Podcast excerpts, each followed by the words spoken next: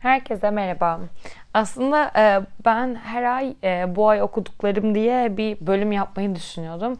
Ama maalesef Mart ayını ve Nisan ayını atlamışım. O yüzden bu son karantina sürecinde okuduğum 5-6-7 kitaptan bahsedeceğim. Ve sonrasında da gerçekten aylık listelerimi yapmaya devam edeceğim. Maalesef işte 2 ay atladıktan sonra tek tek o bölümleri çekemedim. Böyle minik bir toparlama yaptım. Yine yeni keşfettiğim, okurken beğendiğim yazarlarla ilgili. Ve sonrasında bunu da düzenli olarak yayınlamak için kendime bir söz veriyorum. Her ay mutlaka o ay okuduklarımla ilgili sizinle paylaşımda bulunacağım. Bu süreçte dediğim gibi normalin üzerinde kitap okuyorum ben. Gerçekten 2 günde bir veya günde bir kitap bitirdiğim oluyor. Ve seçtiğim kitaplar gerçekten 10'da 10, yani okuduğum her şeyden çok memnun oldum bir kitap haricinde. O yüzden böyle iyice hızıma hız kattı diyebilirim. Okuduğumda inanılmaz güzelmiş, şimdi elimdeki bu diğer kitap da eminim böyledir deyip hızlıca onu bitirip diğerine geçiyorum. O açıdan da beni gerçekten çok mutlu ediyor bu süreç. Bu dönemde dediğim gibi daha önce de bu konudan hep bahsetmiştim. Başkalarının kütüphanelerine konuk olduğumda kendime yine oradan minik okuma listeleri çıkardım. Heyecanla okuduğum kitaplardan biri Bitmeyecek Öykü diye Michael Ende'nin bir kitabı oldu. Bu çocuk kitabı bu arada ve 590 sayfalık, yanlış hatırlamıyorsam bakayım. İçi böyle renkli bordo ve yeşil yazılmış. Çok güzel bir kitap. Pegasus yayınlarından çıkmış bendeki. 506 sayfaymış pardon. Bir çocuk kitabı ve bu süreçte sanırım birazcık daha ağır ve gergin şeyler okumaktansa kendimi böyle bir çocuk kitabına bırakmak beni o kadar mutlu etti ki galiba en mutlu okuduğum kitap bu oldu. Ve aynı zamanda bu dönemde yine bana daha önce hediye gelen bir masal serisi vardı, çocuklar için masallar. Her gece yatmadan masal okumaya başladım ve ruhen uyku öncesi gerçekten çok iyi hissettim. Bu dönemde çocuk kitabı okumak ve masallara yönelmek için gerçekten çok doğru bir süreç olduğunu düşünüyorum. Bu kitapta da aslında gerçekten sonsuz bir öykünün içine giriyorsunuz. Ve yine böyle birazcık daha fantastik öğeler var tabii ki. Sonu gelmeyen bir kitabın kahramanı oluyorsunuz burada. O açıdan beni çok etkiledi. Çünkü içinde ders çıkarabileceğiniz o kadar çok konu vardı ki insanların dünyasına bir bakış ve bununla ilgili farklı yorumlar, aslında çocukların hayal gücü, o hayal gücün içinden dünyayı görmek, dünyadaki kavramları sorgulamak, yine peşinden koştuğumuz çoğu fikrin ve çoğu ön yargının ne kadar boş olduğunu gördüğümüz bir kitap oldu. Özellikle kitabın sonunda kitabın baş karakterinin kitapçıya gidip çaldığı kitabı söylemesi ve bunun üzerine ettikleri sohbet gerçekten beni çok etkiledi. O yüzden içinden hem çokça ders çıkartabileceğimiz ama çok sürükleyici ve keyifli bir kitaptı Bitmeyecek Öykü. Bence vaktiniz varsa eğer ve fantastik öğelerden hoşlanıyorsanız ben mutlaka okumanızı öneriyorum. Diğer bir okuduğum kitap Kirke oldu. Kirke'yi ben ilk çıktığı dönem o kadar çok vitrinlerde gördüm ki ve herkesin elinde. O yüzden açıkçası almak istemedim. Maalesef benim böyle bir ön yargım var ve bir kitabı her yerde gözüme sokulduğu zaman o kitabı okuyasım hiç gelmiyor. Birazcık suların durulmasını bekledim diyebiliriz. Sonrasında Kirke'yi aldım. Kirke de yine bu süreçte okuduğum kitaplardan biriydi. Kirke'nin kolay bir anlatımı vardı. Aslında edebi açıdan pek bir beklentim yoktu. Ve gerçekten de hani o açıdan çok kolay okundu. Çok akıcı bir dili vardı. Evet, altını çizdiğim satırlar oldu. Ama mutlaka herkesin o kadar abarttığı kadar güzel bulmadım açıkçası. Evet, güzel bir kitaptı. Okuduğum için hiç pişman değilim. Çünkü ben mitolojiyi zaten çok severim. Mitolojiyle ilgili bir sürü şey öğrendim. Hatta bunun Kirke'yi okuduktan sonra 2 tane de annem de okudu. Beraber mitoloji kitabı sipariş verdik ki birazcık daha bu konunun derinine inelim diye. Ayrıca hayatla ilgili de çok güzel dersler vardı gerçekten. Ve yine tarihi açıdan da böyle minik minik dokunuşlarıyla çok beğendim. Ama böyle mutlaka okuyun, okumazsanız çok şey kaybedersiniz dedirten bir kitap değildi. Ama keyifli bir kitaptı. Evet, okuduğum için pişman değilim. Ama o kadar söylendiği ve gözümüze kadar sokulduğu bir kitap olduğunu düşünmüyorum. Mitolojiyi seviyorsanız okumanızı öneririm diyebilirim Kirke için. Mesela sanırım ikinci kitabı çıkmış ama şu anlık onu okumayı düşünmüyorum.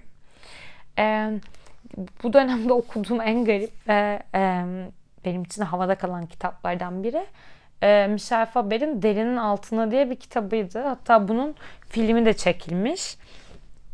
Çok garip bir konusu vardı. Yani arkasında öyle yazıyordu. Ve bu kitabın böyle ütopya ile ilgili, distopya hatta diyeyim, bir kitap olacağı aklımın ucundan geçmedi. Çünkü arkasında şey yazıyor. Yolda gördüğü yalnızca belirli özelliklere sahip otostopçu erkeklere arabasını alan bir kadınla olağanüstü Kuzey İskoçya manzaraları üzerinde karmaşıklaşan bir olay örgüsü. Bunun burada bu kadının aslında bir uzaylı yaratık olduğunu, insanların belli organlı insanları alıp kaçırıp belli bir tesiste organları üzerinden araştırmalar yapıldığı aklımın ucundan geçmezdi bunu okurken ve gerçekten kitabı okurken böyle anlayamıyorum, şok geçiriyorum deyip böyle 300 sayfalık kitabı okudum. Bunun filmi de varmış bu arada. Onu da okumayı düşünüyorum ama yani çok beğendim mi bilemiyorum. Bu arada bu da Sel yayınlarından. Bir cümle çok ilgimi çekti. İnsan hayatı öyle korkunç derecede kırılgandı ki birkaç derecelik yönünü şaşmayla bir anda fark etmeden kaybedilebilirdi. Aslında burada insan olmak, insanlık algısı, duygularımızla ilgili de böyle güzel çıkarımlar vardı. Burada beni en çok rahatsız eden şeylerden biri insanlara votsel diyorlardı. Bu kavramların üzerinde dura dura bir de böyle insanları bayıltmak için kullandıkları farklı bir iğne vardı. Zaten onun gerçek olmayan bir şey olduğunu anlamam neredeyse kitabın yarısında oldu ve sonrasında olay gerçekleşti. Zaten ilk başından beri anlıyorsunuz normal bir şeyler olmadığını kitapta ama tabii ki böyle bir şey beklemiyordum. Yine dünya ile ilgili bir sorgulama da şu da çok ilgimi çekti. Dünyayı bu hale getiren yalanlardı. Zamanın başlangıcından beri insanların söylediği, hala da söylemeye devam ettikleri yalanlar. Bunun için herkesin ödediği bedel, güven duygusunun ölümüydü. Bu demek oluyor ki iki insan ne kadar masum olurlarsa olsunlar asla birbirlerine yaklaşamazlardı. İşte medeniyet yüzünden. Böyle bir bölüm de vardı. Aslında dediğim gibi hani birazcık daha farklı şeyler seviyorsanız konular gerçekten ilginç bir kitaptı. Ama benim bana çok hitap etmedi. Ama yine iyi ki okumuşum dedim. Sonrasında yine çok beğenerek okuduğum kitaplardan biri Toza Sor ve Tokyo'nun Son Çocukları oldu. Tokyo'nun Son Çocukları ile ilgili ayrı bir bölüm çektim. Bunu yayınladığımda onu yayınlamış olacak mıyım bilmiyorum ama Japon edebiyatı ile ilgili farklı bir bölümüm var. Toza Sor da John Fante'nin kitabıydı. Gerçekten son dönemlerde okuduğum en ilginç kitaplardan biriydi. Şu açıdan ilginç. O kadar tanıdık ve bildik bir kahramandı ki kitabın başındaki. Yani yazarın dili beni çok içine soktu. Ben de yaşadım o duyguları. Böyle duygu ağırlıklı bir kitaptı. Ve umutsuz bir aşkın peşinden sürüklenip o aşk arkadaşlığa dönüştü. Sevdiğin biri için gerçekten neleri feda edebileceğini gördüm. Gerçekten çok içten ve güzel bir kitaptı. O yüzden Toza Sor'da çok beğendim. Ama şimdi böyle önüme almamışım. O yüzden yine size söyleyemiyorum. Nick Hornby'nin yine Ölümle Salakat diye bir romanını okudum. Hatta bu romanın dizisi de gelmiş. O dizide de bayağı farklı açıdan aslında buradaki baş kahraman bir erkek orada bir kadının gözünden anlatıyor ama eğer plaklara, müziğe meraklıysanız mutlaka okuyun diyeceğim bir kitap. Çok keyifliydi. Yani her sayfasında farklı bir şarkının altını çizdim bu sefer. Ve ilişkilere dair çok çarpıcı çıkarımlarda bulunduğum bir kitap oldu. Ben bayağı keyif aldım. Hem edebi açıdan da güzeldi hem de yazarın dili, anlatımı çok akıcıydı. Çok hoşuma giden kitaplardan biri oldu. Bunu da öneriyorum. Bir diğer okuduğum kitap Can Gürses'in çok genç bir yazar kendisi. En Güzel Günlerini Demek Bensiz Yaşadın diye bir Ayrıntı yayınlarından çıkan bir kitabı. Bu arada Nick Hornby'ninki de Sel yayınlarındandı. Özür dilerim, ben bunları hep sonra söylüyorum. Derinin Altında da Sel yayınlarındandı. Bu kitap sıcacık bir aile hikayesi. Her bölüm farklı birinin gözünden anlatılıyor. O kişinin duygularıyla biz bütün olayları görüyoruz. Hatta bazen eşyaların ağzından da anlatılıyor ve bunlara bir anı olarak bakıyoruz. Bir ailenin yıllar sonra bir masa etrafında tekrardan bir araya gelişi, kaybedilenler, hayal kırıklıkları, kalp kırıklıkları, uzlaşmalar, birbirinden tamamen ters düşmeler, yıllar sonra o duygu boşluğunu kaybedilen zamanı tekrar doldurma çabası sıcacık bir hikayeydi ve ben Can Gürses'in diline bayıldım. Çok naifti. Şöyle bir cümle beni çok etkiledi. Bu evin her ev gibi bir ismi var. Her ev gibi bir sokağı var. Her sokak gibi bir şehri var. Bu şehrin her insan gibi bir ismi var. Burası İstanbul diye başladığı bölüm çok güzeldi ve ben de hep derim hani İstanbul'un benim için çok ayrı bir yeri var diye. Sonrasında yine altını çizdiğim çok güzel bölümler oldu. Kulağın hafızası gözün hafızasından kat be kat kuvvetli olmasaydı bir insanın kim olduğunu sesinden değil fotoğrafından çıkarmak daha kolay olurdu diye bir çıkarım yaptığı bölüm çok hoşuma gitti. Burada da bir fotoğraf makinesinin ağzından anlatıyor o bölümü. Ay anne çok özür dilerim. Masa örtüsüne döküldü. Olsun canım, her leke bir anı. Hem de ne güzel bir anı. Diye böyle gerçekten çok samimi ve içten de dili benim çok hoşuma gitti. Kitapla ilgili yine hayatta bir birey olma, toplumun farklı kesimlerinden aslında bir ailede büyüyen ama çok farklı yöne, 4 farklı yöne savrulan kardeşlerin bir sonraki nesillere aktardığı, çocuklarını yetiştirme tarzları üzerine de çok güzel bir sorgulama. Baktığınızda aslında Türk toplumunun her farklı kesiminden ve alanından insanları bir masada buluyorsunuz. Bu açıdan beni çok etkiledi. Ve burada gençlere, özellikle genç jenerasyon çocuklara çok güzel bir çıkarımı vardı yazarın. Kimse kimseyi kurtaramaz. Kimse kimseyi tutunarak yürüyemez. Herkes yalnız başına yürüyebilmeli. Biz hiç öyle sarmaş dolaş gezmedik. Yan yana yürürken her an can canaydık. İnsanlara bize dair bir şey mi demeliyiz el ele tutuşarak? Onlara ne? Onlar olarak kalmaktan başka bir şeye dönüşemez insanlar. Bizden olamazlar. Biz onlardan olamayız. Biz diye bir şey yalnız aşkta var diye bir bölüm beni çok mutlu etti. Dediğim gibi çok akıcı ve çok keyifli. Yine içinde siyasi ve tarihi göndermeler de var. Okuduğunuzda her açıdan böyle tadı damağınızda kalacak şekilde sizi besliyor. O yüzden bunu da öneriyorum. Bir diğer keyifle okuduğum kitaplardan biri Cesurlara Davet, Dorothy Elmigay diye bir yazarın. Bu da Deli Dolu yayınlarından çıkmış. Bu arada size hep bahsediyorum. Dönem dönem ben belli yayın evlerine gerçekten kafayı takıyorum. Bundan önce Jaguar'a takmıştım. Bir sürü kitabını arka arkaya okudum. Bu dönem Deli Dolu'ya taktım ve Deli Dolu'dan bir sürü kitap aldım. Tabii ki yeni bir yayın evi keşfettiğinizde yeni bir yazar da keşfediyorsunuz. Ve aynı zamanda bazen yeni bir çevirmen de. O açıdan gerçekten çok keyifli oluyor. Deli Dolu yayın evinden 3 kitap okudum. Okuduğum 3 kitap da arka arkaya çok iyiydi. Cesurlara Davet beni en çok etkileyen kitaplardan biri oldu. Çünkü aslında kitap okumaktan ziyade ben bir film izlemiş gibi hissettim burada. Böyle birazcık daha zaman ve mekanın belirsiz olduğu, aslında böyle gözümde çölün ortasında bir yer canlanıyor, kuru bir toprak canlanıyor ama yine hayali bir mekan içinde, aslında böyle sembolik bir distopyada geziyor gibisiniz bu kitabı okurken. En yoğun hissettiğiniz duygu yalnızlık ve boşluk, çünkü o çoraklık hissiyatı onu veriyor ve aslında var olmayan bir nehrin peşinden koşan 2 kız kardeş var. Bu şehirde daha önce yaşayan bütün kadınlar şehri terk etmiş, anneleri. Orada da böyle ilginç bir eleştiri var. Niye anneler çekip gidiyor? Bunu da sorguluyorlar. Birbiriyle zıt 2 tane kardeş var. 2 kız kardeş. Aslında bunlara baktığınızda biri fiziki özellikleriyle öne çıkıyor. Diğeri de daha böyle aklıyla. Aslında ikisini birleştirdiğinizde tek insanda olabilecek nitelikler var. İkisini çok güzel dengelemiş bu kardeşler. Böyle bir hiçliğe dair bir iktidar mücadelesi var. Aslında bir geçmişten kaçıyorsunuz. Geçmişteki her şey saklı. Annesi neden gittiğini bilmiyor. Bir arayış hikayesi var. Coğrafi koordinatlar üzerinden hem somut verilerle bir nehir aranıyor. Böyle çok ilginç ve dediğim gibi film izleyerek film izlermişçesine okuduğum bir kitaptı.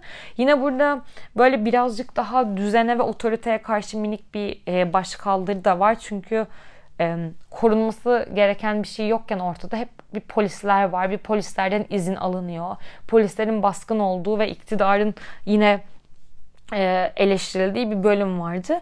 O yüzden çok okurken çok etkilendim. Kapağı da bu arada bir o kadar ilginç kitaplardan biriydi. O hissi çok güzel geçirdi yazar. Çok durağan cümleler, kısacık nokta atışı ve o cümleyi okuduğunuzda gerçekten sizi etkiliyor. Yine bu süreçte Deli Dolu yayınlarından okuduğum diğer kitapta Jezu Karasko'nun, böyle mi okunuyor bilmiyorum. Daha önce 2013'te Madrid Kitapçılar Birliği'nce yılın kitabı ödülünü almış. Açıkta diye bir kitabı. Gerçekten çok etkilendiğim bir kitap oldu. Kısacık bir kaçış öyküsünü anlatıyor. Bir çocuğun yaşadığı köyden kaçışı. Çünkü köyde cinsel istismara uğruyor. Biz bunu tabii ki açıkça görmüyoruz ve kitapta okumuyoruz ama çıkarımlardan anlıyoruz. Aslında bizde Türkiye'de yaşanan çoğu gerçeğe göre çok şaşılmayacak bir şey. Biz bunu çok duyuyoruz ama o dönemde onu insanlar yazmaya bile cesaret edemiyor şu an. Ve biz bunu her gün haberlerde duyuyoruz. Böyle bir coğrafya içinde yaşıyoruz.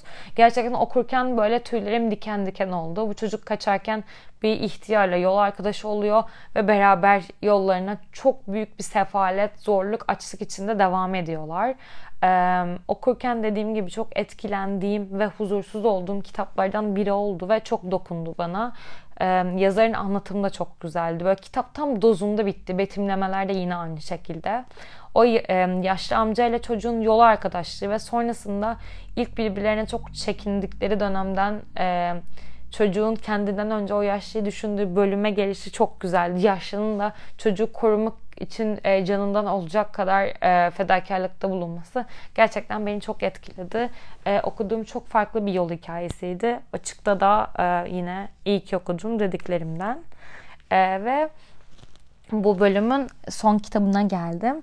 Gerçekten o kadar yavaş okuyorum ki bitmesin diye. Ben Haydar Ergülen'i ilk kez okudum ve nasıl bu kadar geç kalmışım kendime hayret ediyorum. Meğer diye bir deneme kitabını okudum. Yine içinde şiire çok gönderme var ama hani kitabın size altını çizdiğim şeyleri okusam gerçekten bir bölüm sırf onunla çıkabilir. Çok güzeldi. Ya, dilinin naifliğine bayıldım ve yaptığı çıkarımlara da hem güncel konulara değindiği hem de duygu dünyamıza döndüğü çok güzel bir bölümdü. Şimdi size buradan bunu sona sakladım o yüzden. Bu arada bu da Kırmızı Kedi yayınlarından. Birkaç bölüm okuyacağım çünkü çok güzel. Affetmek gençliktir diye bir bölümü var. Burada Turgut Uyar'a birazcık göndermeler yapıyor. Ve insan her zaman affedecek bir şeyler bulur. Her şey mi bilmiyorum ama bazı şeyler de affetmek için vardır bu dünyada. Tanrı onları kullanılırım kullansın, ruhlarına iyi gelir diye küçük oyuncaklar gibi dünyanın muhtelif yerlerine, hayatımızın çeşitli dönemlerine, köşelerine serpiştirmiştir. Bu tür, bir tür bir amorti gibi. İşte bunlar affedilecek şeyler diye devam ediyor. Sonra burada affetmek kavramı üzerine hani yaptığımız çoğu şeyin aslında affedilebileceğini veya insanları affettiğimizde hissettiğimiz iç huzura giden bir yolculuk var bu bölümde. Bu dönemde gerçekten beni fazlasıyla düşündürdü. Yine okuduğum çok keyifli bir bölüm vardı. Meraktan ölmek. Bazı diye başlayan bazı şeyler öylece kalmalıdır ve onlara anı olarak bakılmalıdır diye devam ediyor. Çok güzeldi. İnsanı büyüten şeyler küçük şeylerdir. Dünya küçükmüş demek için değil ama dünya sandığından daha da büyükmüş demek için diye bir cümle de çok hoşuma gitti. Sonra aslında çok beğendiğim bir cümle de yine vardı. Cümleler yalnızca kelimelerle kurulmaz. Bazen de sessizlikle kurulur. Boşluğa kurulur ve cümle bazen de susmak içindir. lütfen susun diye bir cümlenin de altını çizdim. Dediğim gibi bu süreçte duygularıma dokunan bir kitaptı ve gerçekten bana çok iyi geldi bu kitabı okumak. Çok iyi hissettirdi. Mutlaka bunu listenize eklemenizi öneriyorum. Ve son bir alıntıyla gerçekten bitiriyorum. Akış değil miydi her şeyin özü? Ruh akışı, ten akışı, ter akışı, gönül akışı, kan akışı, su akışı, söz akışı, yol akışı. Diyalektik de akıştı işte, tasavvuf da. Belki de en büyük, en görkemli, en taze, en kadim akış doğadaki akıştı diye bitirmek istiyorum. Gerçekten dediğim gibi bu bölümde yasaklı kelimesi sanırım gerçekten oldu. Herhalde 50 kere kullandım konuşmaya başladığımdan bile. Bana çok iyi gelen bir kitap oldu. Bundan sonra her ay bu listeyi yapacağım ama dediğim gibi bunlar bu süreçte okuduğum ve ilginç bulduğum kitaplardan bazılarıydı. O zaman bir sonraki bölümde görüşmek üzere.